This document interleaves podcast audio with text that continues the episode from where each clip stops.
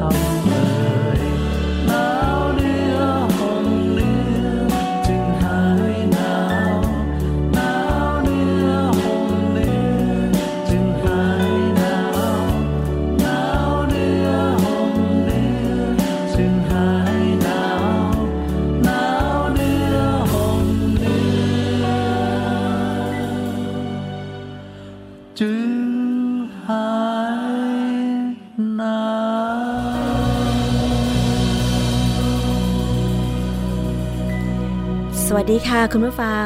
ขอต้อนรับเข้าสู่รายการ ภูมิคุ้มกันรายการเพื่อผู้บริโภคนะคะ ดิฉันชนะทิพไพรพงศ์กลับมาจอเจอคุณผู้ฟังอีกเช่นเคย ฟังผ่านเว็บไซต์ www.thaipbsradio.com แอปพลิเคชันไทย PBS Radio นะคะ อันนี้ฟังได้ทั้งสดแล้วก็ฟังย้อนหลังได้เลยค่ะ รวมถึงฟังผ่านวิทยุชุมชนต่างๆ ที่เชื่อมโยงสัญญาณนะคะ ก็ต้องขอขอบคุณไว้ณโอกาสนี้ด้วยค่ะคุณผู้ฟัง ซึ่งการที่มี เครือข่ายนะคะ ของสถานีวิทยุอย่างเช่น สถานีวิทยุในเครืออาร์เรดิโอหรือวิทยาลัยอาชีวศึกษาทั่วประเทศ ลิงก์สัญญาณรายการไป อันนี้ก็จะทำให้ประชาชนในพื้นที่นะคะ รับฟังได้เสียงดังฟังชัดมากยิ่งขึ้นนะคะ โดยที่อาจจะไม่ต้องเข้าไปในเว็บไซต์ทางอินเทอร์เน็ตก็ได้ แต่ว่าก็จะเป็นผลดีนะคะสำหรับใครที่รับฟังกันสดๆนะคะแล้วก็มีสถานีวิทยุชุมชนในพื้นที่ต่างๆ ค่ะ ไม่ว่าจะเป็นวิทยุชุมชน คนหนองยาไซสุพรรณบุรี FM 107.5เมกะเฮิรตซ์นะคะ วิทยุชุมชนปฐมสาครจังหวัดสมุทรสาคร FM 106.25เมกะเฮิรตซ์วิทยุชุมชนคนเมืองลี้จังหวัดลำพูนนะคะ FM 103.75เมกะเฮิรตซ์วิทยุชุมชนเทศบาลทุ่งหัวช้างจังหวัดลำพูนค่ะ FM 106.25เมกะเฮิรตซ์นะคะ แล้วก็วิทยุชุมชนเมืองนนท์สัมพันธ์ FM 99.25 และ 90.75เมกะเฮิรตซ์จังหวัดนนทบุรีนะคะ รวมถึงวิทยุชุมชน คลื่นเพื่อความมั่นคงเครือข่ายกระทรวงกลาโหม จังหวัดตราด FM 91.5เมกะเฮิร์ด้วยค่ะ ถ้ามีสถานีวิทยุแห่งไหนนะคะ ต้องการดาวน์โหลดเพิ่มเติม เข้าไปใน Facebook ค่ะ กดเป็นเพื่อนถูกใจกันนะคะ แล้วก็สามารถที่จะส่งข้อความถึงทีมงานได้เลยค่ะ หรือว่าจะใช้ช่องทางหมายเลขโทรศัพท์ก็ได้นะคะ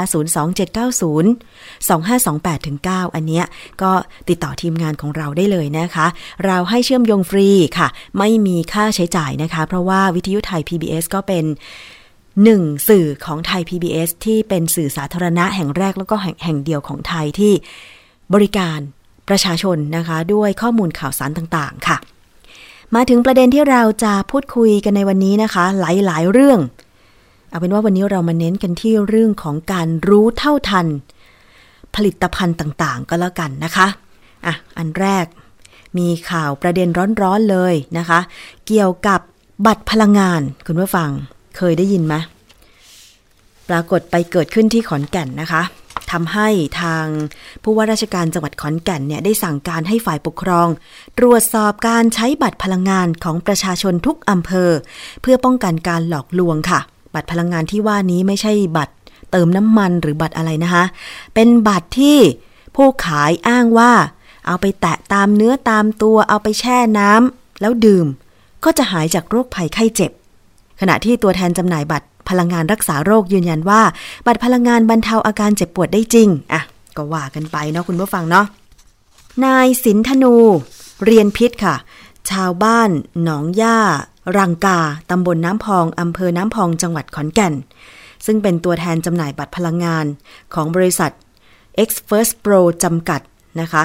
ก็ได้ไปขายบัตรพลังงานให้กับประชาชนในพื้นที่จังหวัดขอนแก่น พร้อมกับอธิบายขั้นตอนเสร็จสับเลย แต่ทีนี้มันก็มีความข้องใจว่าไอ้เจ้าบัตรเนี่ยนะคะ คือมันเป็นบัตรอะไรกันแน่นะคะแล้วมันมีสรรพคุณตามที่ตัวแทนจำหน่ายเนี่ยกล่าวไปหรือไม่อะไปฟังรายงานจากผู้สื่อข่าวไทย PBS ประจำศูนย์ภาคอีสานรายงานเรื่องของการตรวจสอบบัตรพลังงานที่อ้างว่ารักษาโรคในภาคอีสานค่ะ ไม่ใช่ที่เราขึ้นรถเลยครับไปครับอืมมันก็บ่นำแผ่นพลังงานมาแปะไว้บริเวณเอว เพื่อรักษาอาการปวดเมื่อย นี่คือวิธีการใช้งานที่นายทวีเพียอิน ชาวบ้านสาราดินหมู่ 7 ตำบลศรีสุขสำราญ อำเภออุบลรัฐ จังหวัดขอนแก่น ใช้เป็นประจำมานานกว่า 1 เดือน หลังจากได้สมัครเป็นสมาชิกของบริษัทแห่งหนึ่ง ซึ่งหลังจากทดลองแล้ว นายทวีอ้างว่ามีอาการดีขึ้น และนำมาประชาสัมพันธ์ต่อ นี่คือลักษณะของบัตรที่อ้างว่าเป็นบัตรพลังงานสำหรับรักษาโรคอาการปวดเมื่อยค่ะ ซึ่งมีชาวบ้านที่บ้านสาลาดินนะคะ นิยมใช้กันหลายคนแล้วนะคะ โดยสรรพคุณของการรักษานะคะ ก็คือการนำบัตรนี้ค่ะ มาแปะตามร่างกายบริเวณที่ปวดนะคะทำยังไงบ้างคะคุณพ่อก็คือครับกันปวดแขนเข้ากับแปรไว้ครับ ประมาณยี่สิบสามสิบนาที แต่ขันปวดแห้งเก่าออกครับ แล้วค่อยแปรไหมครับ แล้วอาการปวดมันก็สิบกปวดครับคือลักษณะของการใช้งานนะคะ ก็จะนำแผ่นพลังงานตัวนี้มาแปะตามบริเวณที่ปวด หลังจากนั้นนะคะก็จะมีอาการดีขึ้นนี่ก็คือเป็นความรู้สึกของชาวบ้านที่ได้ทดลองใช้ค่ะ ทองศรีวงศ์ชัยเวทเป็นชาวบ้านสาราดินหมู่เจ็ดอีกคน ที่ได้รับการแนะนำให้ใช้บัตรพลังงานมารักษาอาการป่วยเธอสาธิตวิธีการใช้ โดยนำแก้วน้ำมาวางทับแผ่นพลังงาน นับ1ถึง10 จากนั้นนำมาดื่ม นี่คืออีกหนึ่งวิธีการใช้บัตรขับรถไปบันนี้เพิ่นเลยเอาอันนี้มาขายให้แม่แล้วกันบ้านเน็ตบันนี้เลยบ่มีหนองหูออก เท่ากันได้เสือจ้าบันนี้อันใส่จ้าได้เนียบร่องเบิงผู้พอได้ไปอบรมน้ำเพิ่นว่าเขาเขาได้บัตรอันอันนี้มาแม่เจ้าทุกล้าซื้อบ่พันเอ็ดพะนะนิสัยสะมุ้ยแพงหายแม่ได้วางสิแพงก็อดเอาหามันเศร้าพะนะเราว่าแม่เลยมาเนียบร่องเบิงน้ำหมูเศร้ามาเลยเพราะมีน้ำหนองหูไหลออกเน็บเปิดขึ้นติฮะเน็บเปิดขึ้นเนียบนอนน้ำนอนเขาก็เอาใส่นอน เจ้าหน้าที่สาธารณสุขและเภสัชกรประจำโรงพยาบาลอุบลรัฐ ลงพื้นที่ติดตามเรื่องนี้ทันที หลังจากรับทราบเรื่อง เจ้าหน้าที่ระบุว่าต้องส่งบัตรตรวจสอบก่อน เพื่อตรวจสอบสารประกอบภายในบัตร แต่เบื้องต้นเชื่อว่าไม่สามารถรักษาโรคได้ เราต้องเข้าใจก่อนนะครับว่าโรคโรคก็คือเกิดเกิดเกิดจาก ร่างกายของเรานะครับว่ามีการติดเชื้อหรือว่าปวดหลังปวดเอวอย่างนี้นะครับการการที่จะรักษาได้ก็คือต้องใช้ยาเพื่อมาบรรเทาอาการนะครับ แต่การใช้บัตรหรืออะไรต่างๆ แล้วกินเข้าไปอย่างนี้มันเป็นความเชื่อเฉยๆนะครับ ไม่สามารถที่จะมีหลักฐานทางวิชาการว่ารักษาโรคได้นะครับผมสำหรับบัตรพลังงานที่ชาวบ้านเชื่อว่าสามารถรักษาโรคได้ จำหน่ายในราคา 1,500 บาท หากเป็นสมาชิกจะซื้อได้ในราคาใบละ 1,100 บาท โดยด้านหลังบัตรมี QR code สำหรับสแกนดูข้อมูล แต่เมื่อทดสอบกลับไม่พบ ค่ะ ก็เป็นรายงานจากผู้สื่อข่าวประจำศูนย์ภาคอีสานของไทย PBS นะคะ เราต้องรอดูผลกันต่อไปค่ะ แต่เบื้องต้นนะคะ เสียงจากรายงาน มีทั้งเสียงของชาวบ้านที่ซื้อบัตรพลังงานในราคาหลายพันบาทไปใช้นะคะ ก็คือเสียงของคุณสินธนู เรียนพิษ ตัวแทนจำหน่ายบัตรพลังงานนะคะ แล้วก็เสียงของผู้ใช้นะคะ แล้วก็เสียงของเจ้าหน้าที่สาธารณสุข ประจำโรงพยาบาลอุบลรัฐจังหวัดขอนแก่นนะคะ ที่ให้ข้อมูลแล้วว่าเบื้องต้นเนี่ยการเจ็บป่วยคือมันเกิดจากสภาพร่างกายของเรานะคะ แต่ละ โรคนั้นก็มีสาเหตุมาไม่เหมือนกัน แต่ละคนโรคเดียวกันก็อาจจะมาจากหลายสาเหตุด้วยนะคะ เพราะฉะนั้นก็ต้องนำบัตรพลังงานเจ้าที่ว่าเนี่ยนะไปตรวจสอบกันค่ะคุณผู้ฟัง คือเอาเป็นว่าเราฟังหูไว้หูกันก่อนนะ บัตรพลังงานเนี่ยนะคะมันไม่รู้ว่ามันคืออะไรกันแน่นะคะ มันจะมีทั้งสีเขียวแล้วก็สีแดงนะคะ เขียนตัวอักษรเป็นภาษาอังกฤษค่ะว่า PRD power card นะคะมันบอกอย่างนี้เลย คุณผู้ฟัง แล้วชาวบ้านเนี่ยก็เอาไปแช่น้ำนับ1นถึงสิแล้วก็ดื่ม ถ้าเป็นตัวหนังสือสีแดงเนี่ย มีตัวอักษรภาษาอังกฤษว่าคาตุซากิอะไรสักอย่างหนึ่งเนี่ยนะคะ แล้วก็มีคล้ายๆเป็นรูปสัญลักษณ์ของหินกลมๆ เหมือนเป็นสัญลักษณ์ของความเชื่ออะไรประมาณนี้นะคะ บางคนก็เอาบัตรเนี่ยไปแปะตรงแขน แล้วก็บอกว่ามันหายปวดนะคะคุณผู้ฟัง รอตรวจสอบกันนะคะ แต่เบื้องต้นคือ มันแพงและไม่รู้ว่ามันมีคุณสมบัติอะไร โดนหลอกหรือเปล่า ยังไงเราฟังเจ้าหน้าที่ทางสาธารณสุข ผู้ที่ดูแลสุขภาพ ผู้ที่ทำงานด้านงานวิจัยทางด้านวิทยาศาสตร์ไว้ก่อนดีกว่าเนาะคุณผู้ฟังเนาะดิฉันเองก็ปวดเมื่อยค่ะ แต่ว่าใช้วิธีการพักนะคะ หรือว่านวดผ่อนคลาย คืออาการนวดมันเป็นทุกคนแหละค่ะ อาการเมื่อยมันเป็นทุกคนแหละค่ะ เมื่อยมากเมื่อยน้อย ถ้าเราใช้แรงมาก เช่นออกกำลังกายหนักหรือทำงานหนักนะ แบกหามอะไรอย่างเงี้ย ยกของหนักอย่างเงี้ย มันเมื่อยเป็นธรรมดา ดิฉันโดยส่วนตัวแล้วไม่มีความรู้สึกว่า บัตรอะไรก็ตาม หรืออะไรก็ตามที่มันเอามา แตะตามตัว แล้วมันจะหาย เอาไปแช่น้ำเนี่ย บัตรนั้นสกปรกหรือเปล่าไม่รู้เหมือนกันนะ คุณผู้ฟังนะ เพราะว่ามันผ่านมาหลายมืออะ เท่าที่เห็นภาพที่ผู้สื่อข่าวไปลงพื้นที่แล้วถ่ายมาเนี่ย เอาบัตรเจ้าสีแดงๆเนี่ย เอาไว้ใต้แก้วก็มี เอาจุ่มลงไปในแก้วที่มีน้ำแล้วก็ดื่มก็มี ดิฉันว่ามันมันน่าจะสกปรกนะ คุณผู้ฟัง อะ อย่าไปหลงเชื่อก็แล้วกัน ซึ่งการโฆษณาผลิตภัณฑ์ต่างๆ ไม่ว่าจะเป็นจากรถเร่ที่เข้าไปตามชุมชน การบอกต่อ หรือแม้แต่การที่มีคนรู้จัก เป็นตัวแทนขายตัวแทนจำหน่าย แล้วก็อ้างว่าสินค้าโน้นสินค้านี้ ดี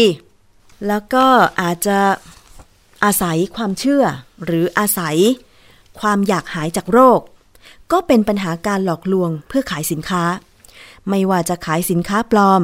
โอ้อวดสรรพคุณเกินจริง เป็นเท็จ ขายสินค้าที่ลักลอบผสมสารอันตราย อย่างเช่นยาสมุนไพร ผลิตภัณฑ์เสริมอาหาร โดยเฉพาะนี่วันนี้นะคะ คุณผู้ฟัง ทางมูลนิธิเพื่อผู้บริโภคโดยนิตยสารฉลาดซื้อ มีการถแถลง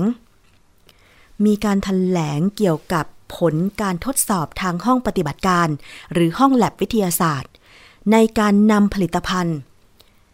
เสริมอาหารที่อ้างว่าลดน้ำหนัก และเพิ่มสมรรถภาพทางเพศของเพศชาย ที่ซื้อจากห้างออนไลน์ ก็คือซื้อตามเว็บไซต์ออนไลน์ต่างๆนำไปทดสอบ แล้วปรากฏวันนี้ได้ผลออกมาแล้วคุณผู้ฟัง คร่าวๆเบื้องต้นก่อนนะ อันเนี้ยเป็นข่าวมาสดๆร้อนๆเลยนะคะมูลนิธิเพื่อผู้บริโภคค่ะ เผยผลทดสอบผลิตภัณฑ์เสริมอาหารกลุ่มลดน้ำหนักรอบสองยังพบว่ามีสารไซบูทรามีน อันนี้อย. ห้ามผสมลงในผลิตภัณฑ์แล้ว และกลุ่มที่อ้างสรรพคุณเสริมสมรรถภาพเพศชาย พบยาอันตราย ซิลเดนาฟิล ทาดาลาฟิน แค่สองสารนี่ก็โอ้โห แสดงว่าสินค้าที่ขายออนไลน์ แล้วก็อวดอ้างสรรพคุณว่าเสริมสมรรถภาพทางเพศ หรือเสริมอาหารเนี่ยนะคะ ก็ยังอันตรายอยู่นะคะ โครงการเฝ้าระวังสินค้าและบริการเพื่อการคุ้มครองผู้บริโภคด้านสุขภาพ นิตยสารฉลาดซื้อค่ะ ไปสุ่มซื้อผลิตภัณฑ์เสริมอาหารลดน้ำหนักรอบ 2 15 ตัวอย่าง แล้วก็ผลิตภัณฑ์เสริมอาหารที่อ้างสรรพคุณ เพิ่มสมรรถภาพทางเพศสำหรับผู้ชาย 10 ตัวอย่าง จากห้างออนไลน์ 6 แห่ง ขอกล่าวก็แล้วกัน ไม่ได้โฆษณา แต่เขาไปซื้อมาจาก Lazada Shop at 24 Vmall Shopee วัดสัน และ 411 e-store นะคะ ในกลุ่มผลิตภัณฑ์เสริมอาหารลดน้ำหนัก เมื่อตรวจวิเคราะห์ กลุ่มวัตถุออกฤทธิ์ต่อจิตและประสาท ก็ได้แก่ไซบูทรามีน และยาอันตรายอีก 3 ชนิดนะคะ ได้แก่ฟลูออกซิทีนเฟนฟลูรามีน แล้วก็บีซาโคดีน พบ 3 ตัวอย่างมีส่วนผสมของไซบูทรามีน ก็คือ ยี่ห้อ S Line ที่สั่งซื้อจากเว็บไซต์ Lazada ยี่ห้อ ชะหลิว 2 สั่งซื้อจากเว็บไซต์ Lazada ยี่ห้อ Daily by NQ สั่งซื้อจากเว็บไซต์ Lazada ในกลุ่มผลิตภัณฑ์เสริมอาหารที่อ้างสรรพคุณ เสริมสมรรถภาพเพศชาย ตรวจวิเคราะห์ยาอันตราย 3 ชนิดนะคะ คือเขาตรวจซิลเดนาฟิล ทาดาลาฟิล แล้วก็วาร์เดนาฟิล พบ 7 ตัวอย่างมีส่วนผสมของยาอันตรายคุณผู้ฟัง ตรวจ 10 พบ 7 นะคะสำหรับยาเสริมสมรรถภาพทางเพศเพศชายเนี่ย ก็ได้แก่ยี่ห้อ Draco สั่งซื้อจากเว็บไซต์ Shopee ตรวจพบซิลเดนาฟิล ยี่ห้อ Z4 หรือ Z4 ยี่ห้อ Place สั่งซื้อจากเว็บไซต์ Watsons ตรวจพบสารซิลเดนาฟิลนะคะ ยี่ห้อโมชา สั่งซื้อจากเว็บไซต์ Shopee ตรวจพบสารทาดาลาฟิล ยี่ห้อโซคู สั่งซื้อจากเว็บไซต์ Vmall ตรวจพบซิลเดนาฟิล และทาดาและทาดาลาฟิลค่ะ ยี่ห้อ OMG สั่งซื้อจากเว็บไซต์ 411estore ตรวจพบสารซิลเดนาฟิล และทาดาลาฟิลค่ะ ยี่ห้อชูสั่งซื้อจากเว็บไซต์ Lazada อันนี้ก็ตรวจพบสารซิลเดนาฟิล และทาดาลาฟิล ส่วนอีกยี่ห้อหนึ่งที่ตรวจพบก็คือไวทันแม็ก Vitality Reborn สั่งซื้อจากเว็บไซต์ Lazada อันนี้ตรวจพบสารซิลเดนาฟิล และทาดาลาฟิล คุณผู้ฟัง สารที่กล่าวมานี้เนี่ยมันมีอันตรายยังไง ปัจจุบันสำนักงานคณะกรรมการอาหารและยา ประกาศให้สารไซบูทรามีน เป็นวัตถุออกฤทธิ์ในประเภทที่ 1 ตามพระราชบัญญัติวัตถุที่ออกฤทธิ์ต่อจิตและประสาท พุทธศักราช 2559 นะคะกำหนดให้ผู้ใดนำเข้าหรือส่งออกผลิตภัณฑ์ที่มีสารไซบูทรามีนเป็นส่วนผสม มีโทษจำคุกตั้งแต่ 5-20 ปี และปรับตั้งแต่ 5 0 0แสนถึง 2 ล้านบาท ผู้ใดขายจะมีโทษจำคุกตั้งแต่4ถึง20 ปี และปรับตั้งแต่ 4 0 0แสนบาทถึง 2 ล้านบาท ผู้ใดครอบครองจะมีโทษจำคุกตั้งแต่1ถึง5ปี ปรับตั้งแต่ 20,000 บาทถึง 1 0 0 0 0แสนบาท หรือทั้งจำทั้งปรับ รวมไปถึงผู้ที่บริโภคก็ถือว่ามีความผิดด้วย โดยมีโทษจำคุกไม่เกิน 3 ปี หรือปรับไม่เกิน 60,000 บาท หรือทั้งจำทั้งปรับ อันนี้ก็คือเป็นไปตามกฎหมายนะคะ แต่ว่าประวัติของสารไซบูทรามีนเนี่ยเริ่มแรก ใช้เป็นยาต้านอาการซึมเศร้าซึ่งพบว่าสามารถลดความอยากอาหารได้ด้วย จึงมีการนำมาใช้เป็นยาลดน้ำหนัก แต่พบว่ามีความเสี่ยงที่ทำให้หัวใจเต้นเร็ว ความดันโลหิตสูง เสี่ยงต่อการเกิดกล้ามเนื้อหัวใจขาดเลือด และโรคหลอดเลือดในสมอง จึงได้ประกาศให้ ยาอันตรายไซบูทรามีน เป็นวัตถุออกฤทธิ์ประเภทที่หนึ่งนะคะอันเนี้ยมันมีผลต่อหัวใจเลยนะ ไซบูทรามีนที่ลักลอบผสมในผลิตภัณฑ์เสริมอาหารที่อ้างว่าลดน้ำหนัก เพราะฉะนั้น ถ้าเป็นดิฉันดิฉันก็ไม่ซื้อกินนะ ยี่ห้อ S Line ชะหลิว 2 Daily by NQ อันเนี้ยไปตรวจเจอสารไซบูทรามีนทั้งหมดเลย ส่วนสารซิลเดนาฟิล และทาดาลาฟิล รวมถึงวาร์เดนาฟิล เป็นยาที่ใช้รักษาในกลุ่มอาการหย่อนสมรรถภาพทางเพศ หรือภาวะองคชาตไม่แข็งตัว จัดเป็นยาควบคุมพิเศษ มีผลข้างเคียงสูงค่ะ เช่น อาการปวดศีรษะ ตาลาย ความดันโลหิตต่ำเฉียบพลัน หัวใจเต้นผิดจังหวะ โดยเฉพาะผู้ที่มีโรคประจำตัว เบาหวาน ความดันโลหิตสูง โรคหัวใจ และผู้สูงอายุ อาจก่อให้เกิดผลข้างเคียงจนถึงชีวิตได้ อันนี้ก็คือผลข้างเคียงของสาร ที่ใช้ในกลุ่มรักษาอาการ หย่อนสมรรถภาพทางเพศ แต่คุณผู้ฟัง การใช้ต่างๆเหล่านี้เนี่ยต้องมีการใช้โดยแพทย์ เพราะฉะนั้นกลุ่มยาต่างๆ เหล่านี้ที่ถูกนำมาลักลอบผสมในผลิตภัณฑ์ต่างๆ แล้วขายทางออนไลน์เนี่ยเราไม่รู้ว่าเขาใส่ในปริมาณเท่าไหร่ ใช่ไหมคะ แล้วถ้าเกิดผู้ชายกินเข้าไป มันมากเกินไปล่ะ มันมีปริมาณที่มากเกินไปจนกระทั่ง หัวใจวายตาย จะทำยังไงล่ะ คุณผู้ฟัง คุณผู้ฟังคิดดูนะ แค่รักษาอาการหย่อนสมรรถ หย่อนสมรรถภาพทางเพศ แต่ถึงกับต้องตายเนี่ยจะเอาไหม ใช่ไหมคะ ทั้งนี้มูลนิธิเพื่อผู้บริโภคค่ะ ได้ทำหนังสือ พร้อมกับแนบผลทดสอบผลิตภัณฑ์ เสริมอาหารที่ตรวจพบวัตถุออกฤทธิ์ต่อจิตและประสาทและยาอันตรายดังกล่าว ไปยังสำนักงงานคณะกรรมการอาหารและยาแล้ว เพื่อขอให้ยกเลิกทะเบียนผลิตภัณฑ์ทั้ง 10 รายการ และขอให้ออยลงโทษปรับในอัตราสูงสุดจำนวน 2 ล้านบาท กับผู้ผลิตและผู้จำหน่ายวัตถุออกฤทธิ์ต่อจิตและประสาททั้ง 3 รายการ พร้อมเรียกร้องให้ลงโทษผลิตภัณฑ์เสริมสมรรถภาพทางเพศเพศชาย ให้ปรับสูงสุดที่120,000 บาท เพราะถือเป็นผลิตภัณฑ์อาหารที่มีส่วนผสมของยา ถือเป็นอาหารไม่บริสุทธิ์ ตามพรบอาหารพุทธศักราช 2522 มาตรา 25 วงเล็บ 1 ประกอบมาตรา 26 วงเล็บ 1 อันนี้มีโทษนะคะ คือต้องได้รับโทษมาตรา 58 ระวางโทษจำคุกไม่เกิน 2 ปี หรือปรับไม่เกิน 20,000 บาท หรือทั้งจำทั้งปรับนอกจากนี้ค่ะ ก็ยังอาจเข้าข่าย อาหารปลอมที่มีฉลากเพื่อลวงให้เข้าใจผิดในเรื่องคุณภาพ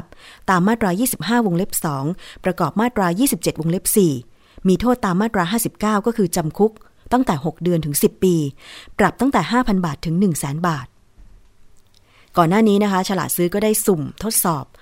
ผลิตภัณฑ์เสริมอาหารลดน้ำหนัก 16 ตัวอย่าง จากห้างออนไลน์ 8 แห่งเมื่อเดือน มิถุนายน 2561 ซึ่งมีผลเผยแพร่ในนิตยสารฉลาดซื้อฉบับที่ 208 ไปแล้วซึ่งพบว่าผลิตภัณฑ์ 6 ตัวอย่างผสมไซบูทรามีน และฟลูออกซิทีน เป็นยาอันตรายที่ห้ามใช้ในผลิตภัณฑ์อาหาร แม้การทดสอบครั้งที่2นี้ก็ยังพบอีก แล้วดูเหมือนว่าจะพบมากขึ้นด้วยสำหรับส่วนผสมของผลิตภัณฑ์เสริมอาหารที่อ้างว่าลดน้ำหนักและเสริมสมรรถภาพทางเพศ คุณผู้ฟัง อันนี้คืออะไรอะผู้คน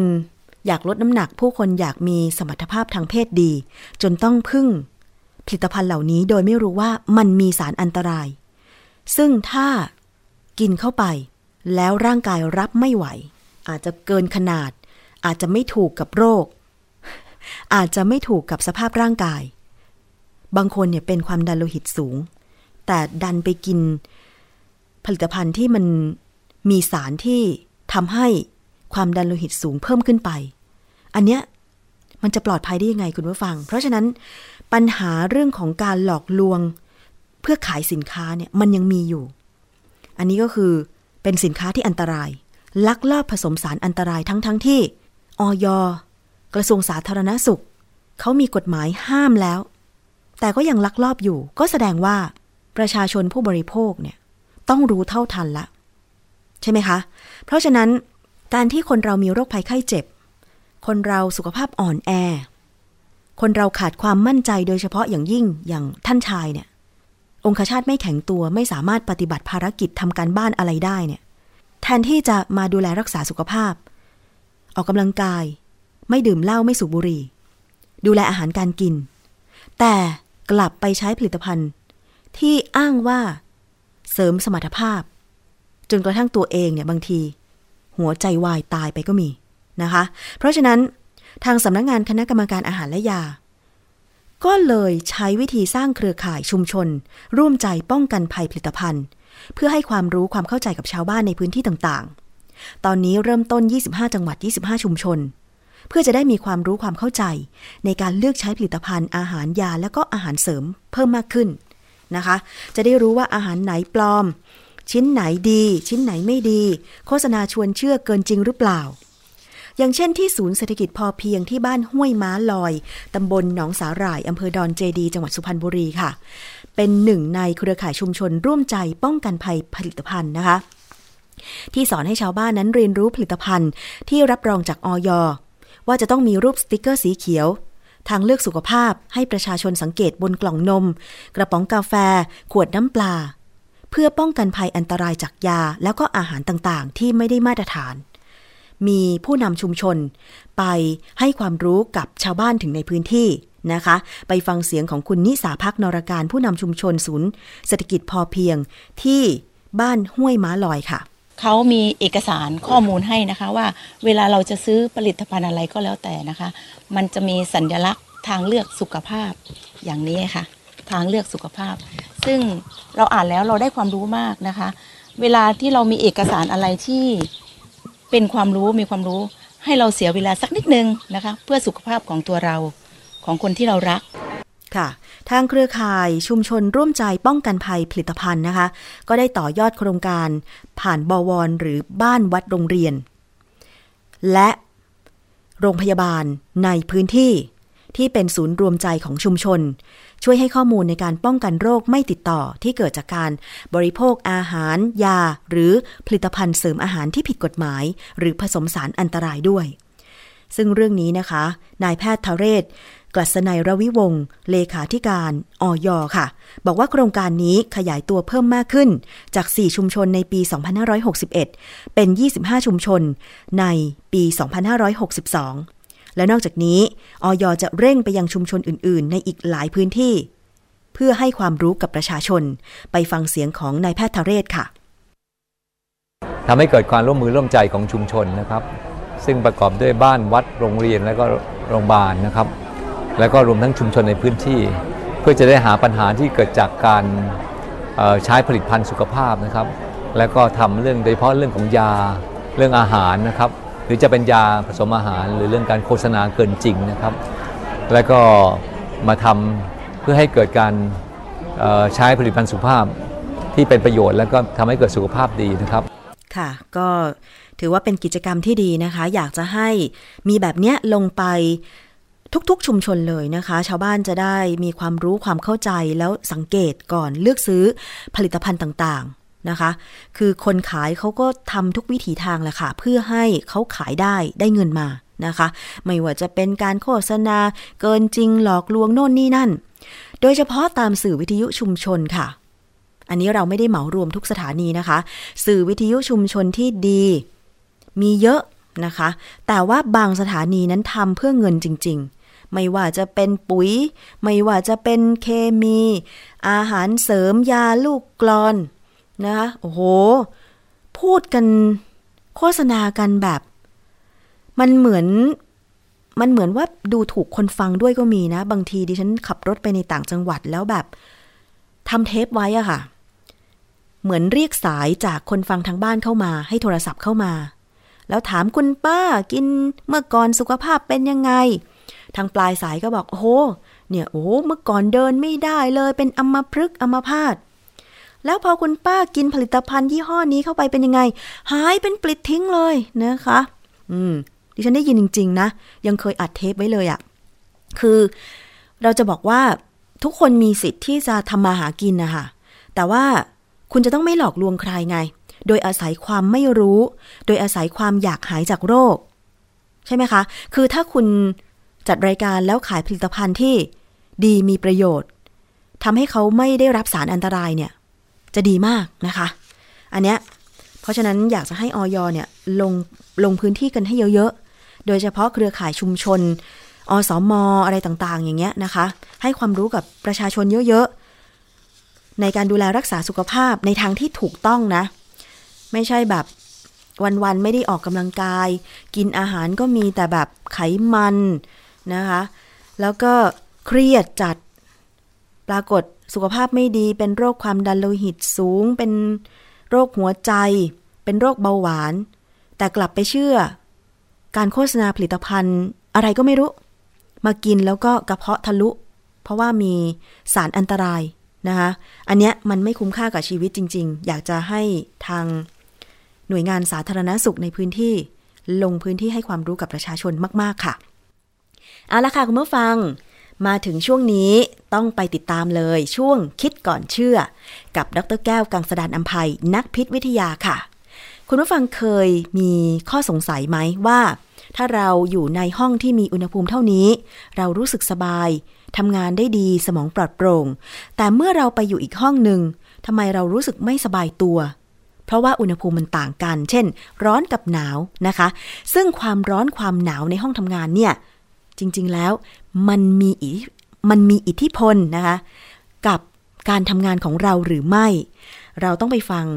ในช่วงนี้เลยนะคะร้อนหนาวในห้องทำงานสำคัญไหมกับคิดก่อนเชื่อ ดรแก้วกังสดานอภัยนักพิษวิทยาค่ะ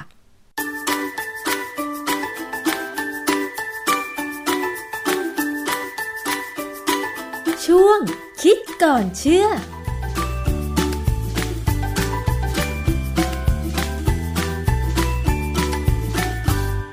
เรื่องของอากาศในที่ทำงานนะคะ บางแห่งนั้นเนี่ยก็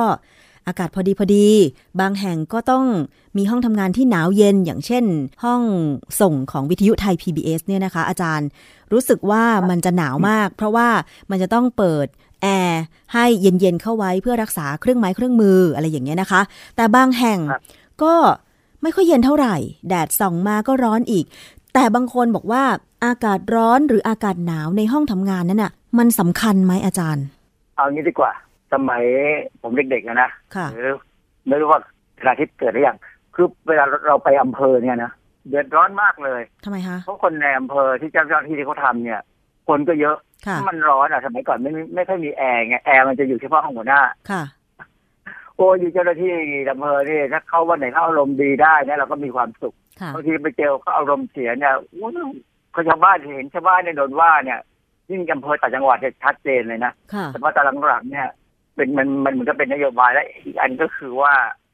ไอ้ราคาแอร์เนี่ย มันไม่ได้แพงมากเกินไปสถานสถานราชการส่วนใหญ่ก็จะมีแอร์ดีเครื่องปรับอากาศหมดแล้ว ก็ทำให้บรรยากาศในการทำงานในการให้บริการประชาชนเนี่ยดีขึ้นสรรพากรเนี่ยชัดเจนเลยดีขึ้นมากๆหรือว่าอย่างไอ้ที่ต่อทะเบียนรถอะค่ะดีขึ้นมากๆฮะ ดีขึ้นในในแง่ที่ว่าเมืองไทยเป็นเมืองร้อน เขาก็มีเครื่องปรับอากาศทำให้อุณหภูมิในสถานที่ เช่นอำเภอหรือว่าสำนักงานของราชการเนี่ย มันอากาศดีก็คือประชาชนไปติดต่อก็ไม่ต้องร้อนอะไรอย่างงี้ใช่ไหมคะ แต่ทีนี้บางคนนะคะอาจารย์อาจจะชอบร้อนชอบหนาวไม่เหมือนกันอย่างเงี้ย อย่างอย่างในห้องส่งของอวิทยุไทย PBS เนี่ยค่ะอาจารย์ ห้องเนี่ยต้องปรับอุณหภูมิไว้เพื่อรักษาเครื่องมือ เช่น อย่างตอนเนี้ย20องศาเซลเซียสอย่างเงี้ยอาจารย์ ซึ่งมันก็หนาวไงโอ้โหยี่สิบเลยเหรอ ใช่ยี่สิบนี่เลยคือคือปกติโดยเฉลี่ยเนี่ยเขายี่ห้าค่ะนะคือยี่ห้าองศาเซลเซียสเนี่ย มันจริง ๆ แล้วมันมัน ผมก็ไม่แน่ใจว่ามันมาจากเหตุผลอะไรนะ แต่ว่าในทางวิทยาศาสตร์เนี่ย ห้องแลบวิทยาศาสตร์ต้องยี่ห้าองศาเซลเซียสเท่านั้นเพเหรอราะมันคะเป็นมาตรฐาน มันยี่ห้าองศาเนี่ยเป็นมาตรฐานของการทำวิจัย ซึ่งสำหรับผมเนี่ยยี่ห้านี่หนาวมากนะ ผมเป็นคนที่หนาวอ๋อเหรอคะผู้ชายอาจจะอ่าอาจจะขี้ร้อนกว่าผู้หญิงเนี่ยแต่ส่วนใหญ่แต่สำหรับผมเนี่ย ผมขี้หนาว ผมผมที่ยี่ห้าเนี่ยผมไม่ไหวอะผมผมต้องใส่เสื้ออีกพันสองชั้นเลยละอ๋อเหรอคะโหแต่ว่าผู้ชายส่วนใหญ่เขาคือขี้ร้อนคือผมอาจจะอาจจะเป็นเพราะว่าผมมีไขมันน้อยก็ได้มั้งอ๋ออาจจะเป็นไปผิวได้ผมมันมันบางไปหน่อยนะค่ะ ก็ อันนี้แล้วแต่คน แต่ว่าเอาไว้แน่ๆว่าอุณหภูมิเนี่ย มันเป็นตัวทำให้การทำงานเนี่ย การทำงานเนี่ยจะได้ผลดีหรือไม่ดีเพราะฉะนั้นมันมีคำถามตลอดเวลาว่าห้องทำงานเนี่ยควรจะมีอุณหภูมิเท่าไหร่ค่ะนะคำตอบไปถามผู้หญิงก็ได้อย่างหนึ่งผู้ชายก็อย่างหนึ่งอ๋อเหรอซึ่งแล้วปกปกติเนี่ย คนตั้งอุณหภูมิ ที่เป็นคนไปหมุนเทอร์โบสแตทไอตัวปรับอุณหภูมิเนี่ยส่วนใหญ่จะเป็นผู้ชายค่ะเขาก็ดึงอุณหภูมิลงมาตามที่พวกผู้ชายต้องการค่ะประมาณนั้นนะนะ ส่วนมากแต่ผู้หญิงโวยวายส่วนมากผู้หญิงหรือผู้ชายจะอยู่ในอุณหภูมิห้องที่หนาวเย็นกว่ากันคะอาจารย์ สมมติอุณหภูมิเอายี่ห้าเป็นมาตรฐานเนี่ยนะค่ะผู้หญิงจะบอกว่าหนักผู้ชายจะบอกว่าสบาย ผู้หญิงนี่มันเป็นเรื่องสภาวะทางสรีรวิทยาเกี่ยวกับฮอร์โมนเนี่ยอ๋อเหรออันคะที่หนึ่งนะค่ะคือจริงๆ ถ้าเราพูดจริงๆเนี่ยผู้หญิงเนี่ยเขาเขาบอกว่าในในตัวผู้หญิงเนี่ยเขาเขาเรียกว่า core temperature คืออุณหภูมิภายในตัวเนี่ย ผู้หญิงจะสูงกว่าผู้ชายอ๋อ อันนี้คือเป็นเพราะฉะนั้นปกติอยู่แล้วใช่ไหมคะอาจารย์ เป็นปกติเป็นปกติอยู่แล้ว ไม่ไม่ผิดปกติอ่าฮะเอ่อเพราะฉะนั้นเวลา เวลาเราไปกอดผู้หญิงที่อายุมากๆสมัยคุณยายไอ้ยคุณยายคุณย่าอะไรเนี่ยที่ตัวใหญ่ๆแล้วจะรู้สึกอุ่นแบบกอดคุณตาคุณปู่อืมไม่รู้สังเคยสังเกตไหมค่ะผู้หญิงคือผู้ใหญ่ที่อายุมากๆเนี่ยซึ่งค่อนข้างจะอาจจะอ้วนในอ้วนก็ตามจะอุ่นกว่าค่ะมันมีอยู่อันหนึ่งที่ผมตั้งเป็นข้อสังเกตเลยนะ คือผู้หญิงอาจจะใส่เสื้อบางกว่าผู้ชาย ค่ะ ผู้ชายคือถ้าเป็นเมืองนอกเนี่ยนะข้อมูลจากการวิจัยส่วนใหญ่มันจะมาจากเมืองนอกเนี่ยผู้ชายส่วนใหญ่ต้องใส่สูทค่ะ คือถึงหน้าร้อนเขาก็ใส่สูทเพราะว่าข้างในเขาจะปรับอากาศคือเมืองนอกเนี่ยไอ้ต่างประเทศที่อยู่แถบเส้นไอ้เขตอุ่นๆเนี่ยนะของบ้านเราเนี่ยอยู่เขตร้อน ถ้าแขตเขตแบบอุ่นเนี่ย หน้าร้อนเนี่ยเขาเปิดแอร์ปรับอากาศให้ให้เย็น แต่หน้าหนาวเนี่ยเขาเปิดฮีตเตอร์ค่ะทำให้อุณหภูมิให้มันอุ่น แต่ยังไงก็ตามเนี่ยเวลาเปิดฮีตเตอร์ก็ต้องมีการแย่งกันว่าจะเปิดสูงเปิดต่ำธรรมดา ผู้หญิงเนี่ยใส่เสื้อผ้าบางกว่าบางทีต้องใส่กระโปรงค่ะมันไม่เหมือนผู้ชายผู้ชายที่ใส่กางเกงประจำเพราะฉะนั้นร่างกายที่สัมผัสกับอากาศข้างนอกเนี่ย ผู้ชายมีแค่ไม่กี่ส่วนเช่น หลังมือค่ะเช่นใบหน้าหน้าลำคอ เออแค่นั้นเองดังนั้นทั้งตัวก็มีแต่เสื้อผ้าหุ้มอยู่ เพราะว่าผู้ชายก เว้นผู้ชายคนเวลาอื่นนะผู้ชายผู้ชายพิเศษอะเขาอาจจะแต่งแบบพิเศษแต่ผู้ชายทั่วๆไปเนี่ยก็อย่างนั้นแหละ ค่ะแต่บางคนผมใช้ด้วย แต่ผู้หญิงเนี่ยก็จะใส่เสื้อผ้าบางและบางครั้ง อย่างเช่นเวลาเข้าไปเดินพรมพรมแดงเนี่ยก็เต็มที่เลยนะขาดตรงนู้นขาดตรงนี้ อืม ก็นะเพราะฉะนั้นมันก็ต้องหนากว่าแหละ แต่ว่าก็ยังอยู่ได้ค่ะเพราะว่าจริงๆเขามี core temperature ที่สูงอ๋อที่มันจะมาช่วย จะช่วยเป็นครั้งคราวนะ ค่ะ คือเวลาสมมติเราตั้งอุณหภูมิให้ต่ำลงไปเนี่ยสมมติเรา ปกติคนจะเป็นยี่ห้าเนี่ยนะไปตั้งยี่สิบเนี่ย ผู้หญิงจะหนาวกว่าผู้ชาย เพราะว่าอุณหภูมิในตัวของผู้หญิงเนี่ยสูงกว่า ความต่างกันของอุณหภูมิที่ตั้งไว้กับอุณหภูมิในร่างกายเนี่ย มันมากกว่าความต่างของผู้ชายอ๋อเพราะฉะนั้นผู้หญิงเนี่ย เวลาเจออากาศเย็นๆเนี่ยจะสะท้านมากกว่าอืมเพราะฉะนั้นโดยปกติเนี่ยผมผมสังเกตเลยว่าพันยาผมเวลาเขาไปประชุมที่ไหนเนี่ย เขาจะต้องมีผ้าพันคอมีเสื้อไอ้ชั้นหนึ่งเสื้อสูทหรือเสื้อสเวตเตอร์อะไรเข้าไปด้วย แต่ผ้าพันคอนี่จริงๆมันช่วยมากนะค่ะแนะนำเลยว่าถ้าไปประชุมที่โรงแรมไหนก็ตามเนี่ย ให้เอาผ้าพันคอไปด้วย เพราะว่าคือตรงคอเราเนี่ยเป็นบริเวณที่ไวมันมีระบบประสาทที่จะสัมผัสค่ะหลายๆอย่างทั้งความกดทั้งอุณหภูมิเนี่ยอยู่ที่คอ เพราะฉะนั้นอย่างอย่างเวลาหน้าหนาวสมัยก่อนที่ผมต้องไปเดินที่เมืองนอกเนี่ย ผมจะใส่เสื้อคอเต่าค่ะอยู่เลยเสื้อคอเต่าตัวเดียวแล้วก็แจ็คเก็ตตัวหนึ่งเนี่ยเดินเดินกลางหิมะกลางหิมะเนี่ยได้เลย มันมันมันทำให้คออุ่นนะใช่ดิฉันก็เป็นอาจารย์นั่งรถไปไหนไกลๆนะคะ อย่างเมื่อก่อนนั่งรถทัวร์กลับต่างจังหวัดอย่างเงี้ย ก็ต้องมีผ้าพันคอผืน ใหญ่ๆหน่อยแต่น้ำหนักเบาๆอย่างเงี้ยติดตัวไปด้วย เพราะว่าถ้าเป็นเอาเสื้อกันหนาวไปบางทีคือ มันอาจจะตัวใหญ่แล้วก็พกไม่สะดวกอะไรอย่างเงี้ยก็ต้องใช้ผ้าพันคอ เหมือนที่อาจารย์บอกเลย เพราะว่าคอของเรานี่มันเวลา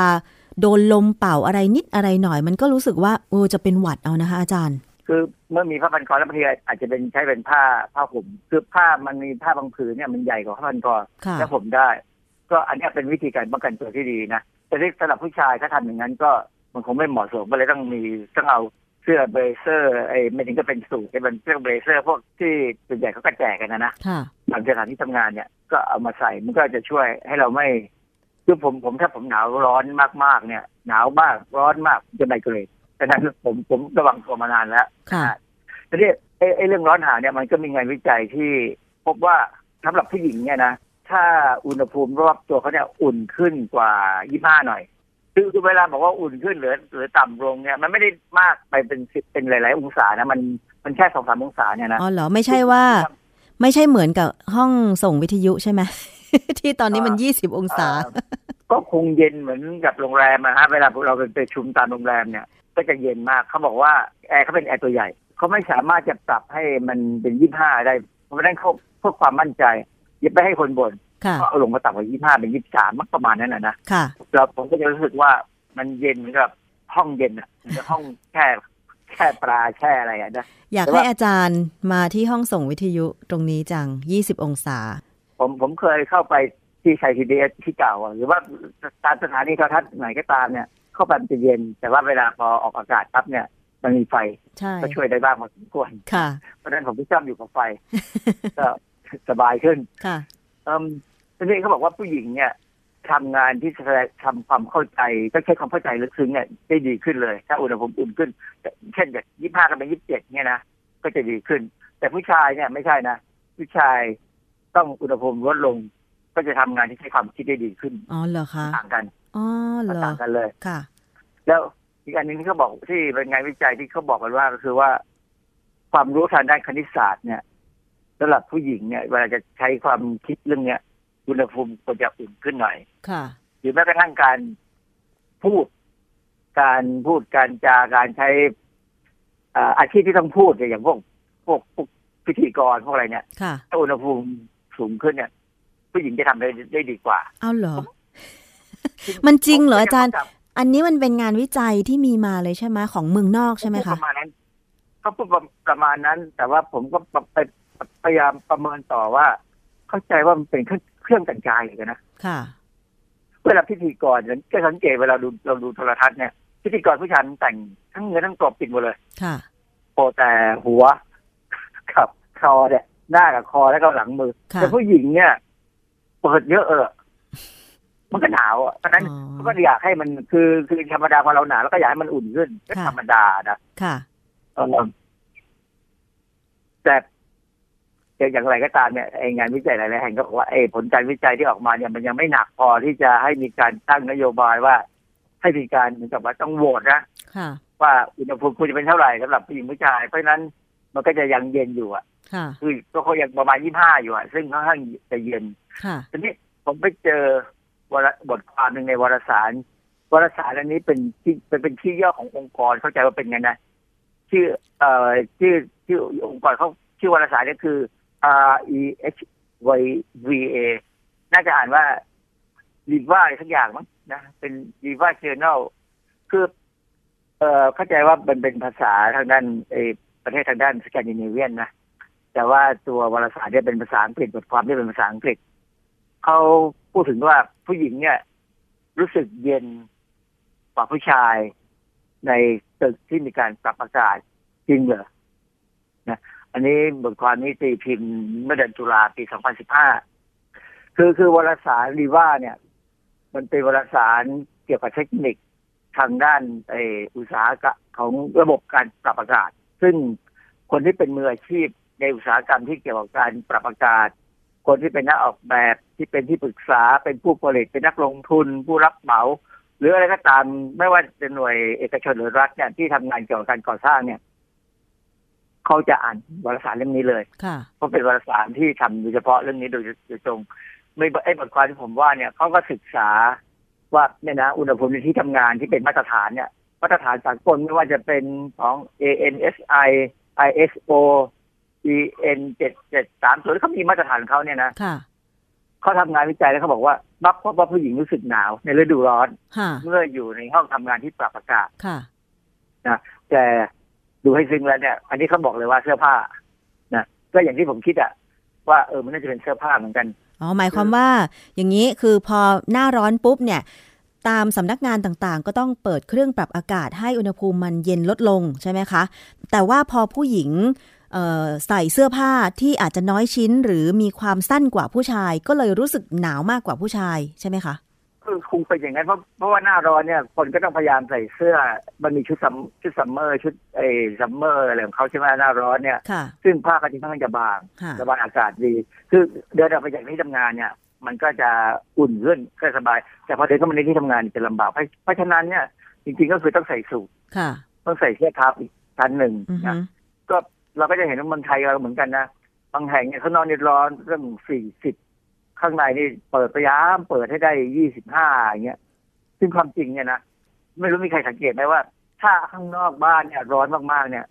ข้างในบ้านเนี่ยเปิดแอร์แค่สามสิบเอ็ดสามสิบสองก็ยังอยู่ได้นะสบายสบายมันคือเครื่องปรับอากาศเนี่ยผมเข้าใจว่ามันมีอะไรบางอย่างที่มันพิจารณาอุณหภูมิข้างนอกกับข้างในค่ะแล้วมันก็จะทำงานในการดูดความชื้นออกไปค่ะคือเครื่องปรับอากาศจริง ๆ เนี่ย การทำงานของเขาคือดูดความชื้นออกจากห้องอือฮึ ให้มีน้อยที่สุดที่จะน้อยได้นะแล้วก็เป่าแล้วระหว่างที่มันดูดไปเนี่ย มันมีเอมันมีน้ำยาเนี่ย มันซึ่งมันทำให้เกิดความเย็น วิธีดูดความชื้นก็คือทำให้เกิดคอยเย็นและคอยเย็นเนี่ยจะดูดอากาศที่ชื้นๆเข้าไปทำให้กลายเป็นหยดน้ำและค่ะเอาหยดน้ำเนี่ยออกไปนอกห้องค่ะ ทีนี้พอเราอยู่ในห้องที่ค่อนข้างจะแห้ง เหงื่อเราก็จะระเหยเร็วพอระเหย เวลาเหงื่อระเหยเนี่ย มันมันเสียความร้อนแสงที่ผิวเนื้อ ผิวหนังเราทำให้เรารู้สึกเย็น ดังนั้นเนี่ยเวลาวันไหนที่อากาศชื้น เราไม่ได้เปิดเครื่องปรับอากาศเนี่ย เราจะอาจจะรู้สึกอึดอัดและร้อนใช่เพราะว่าความไอเหงื่อเรามันไม่ระเหยค่ะเพราะฉะนั้นเนี่ยเราไม่จำเป็นต้องเปิดเครื่องปรับอากาศในในห้องให้เป็นยี่ห้าหรอกเหรอยี่คะหกยี่เจ็ดยี่แปดก็อยู่ได้ถ้าถ้าข้างนอกร้อนมากอ๋อหมายความว่าแต่ถ้าถ้าสมมติว่าเป็นเรื่องการข้างนอก40เนี่ย ก็อาจจะเปิดสัก 28ได้ใช่ไหมคะ คืออุณหภูมิต้องไม่ต่างกันมากนักใช่ไหมคะอาจารย์ๆเขาเขามีเขามีตัวเลขตัวหนึ่งของวิศวะทางด้านวิศวะเนี่ยก็บอกว่ากี่องศาประมาณ ถ้าผมจำไม่ผิดนะห้าองศานะคือถ้าเราไปเอาไปแปดองศาสิบองศาเนี่ยนะเราจะใช้พลังงานเปลืองมากเป็นเป็นเปล่าประโยชน์และมันจะหนาวค่ะทีนี้กลับมาที่ห้องส่งไทยพีบีเอสก็ได้นะจริงๆไม่ต้องเปิดยี่สิบหรอก ไม่ได้ยี่ห้าหรือยี่สิบก็ได้ได้แต่นี่ผมจะบอกให้ค่ะ เปิดอุณหภูมิไม่ต้องต่ำมาก แต่ว่าต้องมีซื้อเครื่องอีกเครื่องหนึ่งมาคือเครื่องดูดความชื้นอ๋อคือเครื่องมือเนี่ยมันไม่ได้กลัวความร้อนมากหรอกมันกลัวความชื้นมากกว่า อาจารย์ แอร์ที่ห้องส่งนี่คือใช้ทั้งตึกค่ะ มันมาจากปล่องแอร์ เพราะฉะนั้นเนี่ยก็ปรับเท่ากันทั้งตึก คือเราไม่สามารถที่จะปรับเฉพาะห้องของเราได้ เออแต่ผมยังแนะนำนะว่าควรจะไปลองศึกษาดูอีกทีถามพวกวิศวกรทางด้านนี้โดยตรงเลยว่า ถ้าปรับอุณหภูมิขึ้นมา 25 หรืออะไรก็ตามไม่ใช่เครื่องปรับเครื่องดูดความชื้นเนี่ย เพื่อลดความเสียหายของเครื่องเครื่องมืออิเล็กทรอนิกส์เนี่ยอย่างที่ทำงานเก่าผมเนี่ย เราก็ใช้เครื่องดูดความชื้นในห้องห้องที่มีเครื่องมือราคาแพงๆนะค่ะเพราะว่าเครื่องมือพวกนี้ไม่ได้กลัวความ มันไม่ได้กลัวความเย็นไอ้ความร้อนมากมาย 25 องศากับ26องศาเนี่ยมันเป็นอุณหภูมิที่ใช้ได้แล้วในการทำงานวิจัยทางวิทยาศาสตร์อืมแต่ว่ามันกลัวคือความชื้นใช่ เพราะความชื้นทำให้ระบบอิเล็กทรอนิกส์มีปัญหาได้ใช่ดังนั้นเนี่ยถ้าเป็นเครื่องมืออย่างผมมองเลยว่าอย่างเครื่องมือวิไอ้พวกที่เป็นไฟฟ้าต่างๆ ในห้องส่งอะไรก็ตามต้องมีความชื้นต่ำมากๆ คือต้องซื้อเครื่องดูดความชื้นเครื่องดูดความชื้นมันก็เป็นแค่คล้ายๆมันคล้ายๆเครื่องปรับอากาศเล็กๆอันหนึ่งแต่ว่ามันจะดูดน้ำลงมาเห็นเลยที่ถาดแล้วเราก็คอยเทน้ำทิ้งค่ะอันนั้นก็น่าจะมีระบบเขาอยู่แล้วอะค่ะอาจารย์ แต่ว่าด้วยความที่มันต้องรักษาเครื่องไม้เครื่องมือหลายส่วนไงคะ เพราะฉะนั้นเนี่ยระบบแอร์มันจึงต้องตั้งกำหนดไว้ประมาณนี้ ผมถามว่าจริงหรือ เพราะฉะนั้นเราถ้าถ้าใครมีความรู้สึกว่าอยากจะแก้ปัญหาตรงนี้ ต้องไปศึกษา ผมก็คุยกับนักเอ็นพวกวิศวกรเกี่ยวกับเรื่องทางด้านเครื่องกลเรื่องเครื่องปรับอากาศพวกเนี้ยนะ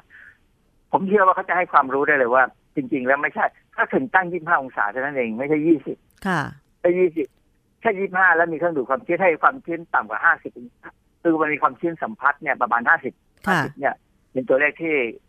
ควรจะเป็นขนาดนั้นที่เราจะสบายค่ะแต่ถ้าต่ำกว่านั้นได้ เราดึงได้ถึงสามสิบหรือยี่สิบก็ได้ หน้าหนาวบ้านเรานี่ลงไปประมาณห้าสิบสี่สิบนะฮะ ที่เมืองนอกเนี่ย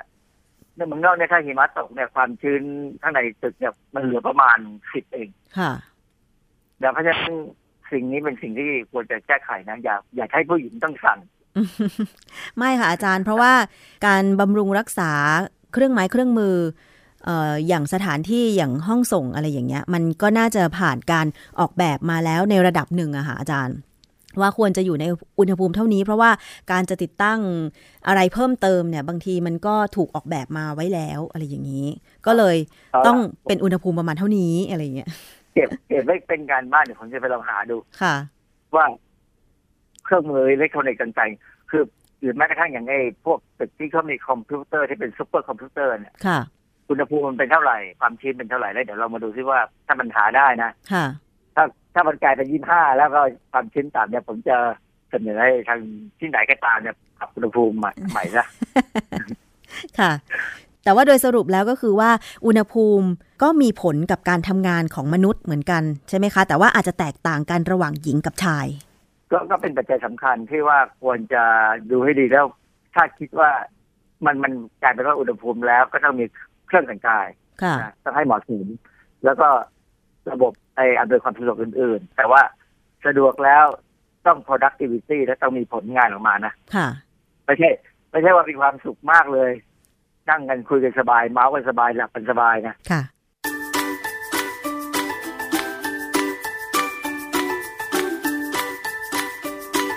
ช่วง คิดก่อนเชื่อ